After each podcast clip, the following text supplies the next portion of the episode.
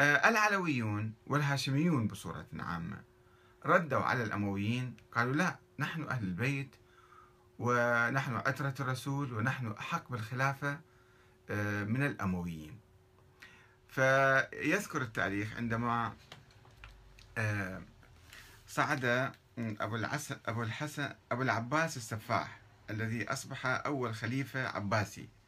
بويع له بالكوفة في 12 ربيع الأول سنة 132 ألقى خطبة ووصف فيها بين العباس بأنهم حماة الإسلام وأهله وكهفه وحصنه والقوام به والذابين عنه والناصرين له ثم أشار إلى قرابة العباسيين من الرسول وأن الله خصهم برحم رسول الله وقرابته ثم تلا عدة آيات قرآنية في هذا المعنى إنما يريد الله ليذهب عنكم الرجس أهل البيت ويطهركم تطهيرا وقل لا أسألكم عليه أجرا إلا المودة في القربى وأنذر عشيرتك الأقربين. ما أفاء الله على رسوله من أهل القرى فلله ولرسوله ولذي القربى واعلموا أن ما غنمتم من شيء فأن لله خمسه وللرسول ولذي القربى ثم انتقد رأي السبئية الذين كانوا يميلون إلى رأي الكيسانية ويحصرون الحق في العلويين الحكم في العلويين. الكيسانية كانوا يتبعون محمد ابن الحنفية ابن الإمام علي بن أبي طالب. فقال وزعمت السبئية الظلال أن غيرنا أحق بالرئاسة والخلافة منا فشاهت وجوههم. كان يقصد آه، الكيسانية. وأشار داود بن علي عم الخليفة أبي العباس في خطبة البيعة لابن أخيه نفس الوقت يعني إلى منبع الشرعية الجديد للدولة العباسية أنه طبعا ذيك الأيام لم تكن هناك نظريات ديمقراطية وأن الحاكم يستمد شرعيته من الأمة ومن بيعة الأمة ورضاها عنه؟ لا هو استولى على السلطة بالقوة.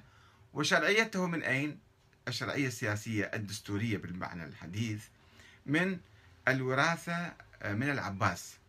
وقال إن المسلمين قد أصبحوا ذمة الله ورسوله والعباس. أن المسلمين قد أصبحوا ذمة الله ورسوله والعباس. يعني العباس هو كان أحق بالسلطة كما كان يقول ال آه، يعني العباسيون آه، ويستدلون على ذلك بأنهم من قرابة الرسول.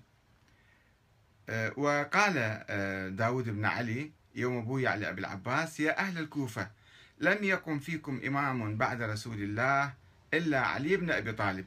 وهذا القائم فيكم يعني أبي العباس السفاح. وبعدين اجى يعني آه، حفيد أو ابن المنصور الخليفة المهدي محمد بن أبي جعفر المنصور فطور هذه النظرية وحذف الإمام علي. وقال إحنا شرعيتنا تأتي من العباس. العباس هو أحق, أحق بوراثة النبي من ابن عمه.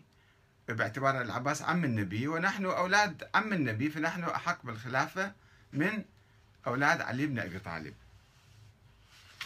وهذا في تفصيل كثير أنا ذكرته في كتابي تطور الفكر السياسي الشيعي من الشورى إلى ولاية الفقيه. وأيضا تحدثت عن في كتاب آخر هو آه، التشيع السياسي والتشيع آه، الديني. يعني وتطرقت إلى هذا الحديث طبعا هذه آيات قرآنية عرضناها عليكم ومنها أو إضافة إليها هو الحديث المعروف إني مخلف فيكم الثقلين كتاب الله وعترتي. طبعا في صيغ عديدة في إضافات عديدة في نسخ عديدة لهذا الحديث أنه إني مخلف فيكم الثقلين كتاب الله وعترتي أهل بيتي أو كتاب الله وأهل بيتي أو وأنهما لن يفترقا حتى يردا علي الحوض. هذه أيضا إضافة أخرى. الآن نحاول أن نفهم هذا الحديث. مدى صحة هذا الحديث؟ وماذا كان يعني؟ ومدى يعني هل هو متواتر؟ وماذا كان يلعب من في الصراع بين العوائل المختلفة العباسية والعلوية والفاطمية وغيرها من العوائل التي كل آه، عائلة كانت تدعي أنها من سلالة النبي أو هي من أقرباء النبي وأنها أحق بالسلطة والخلافة من العوائل الأخرى.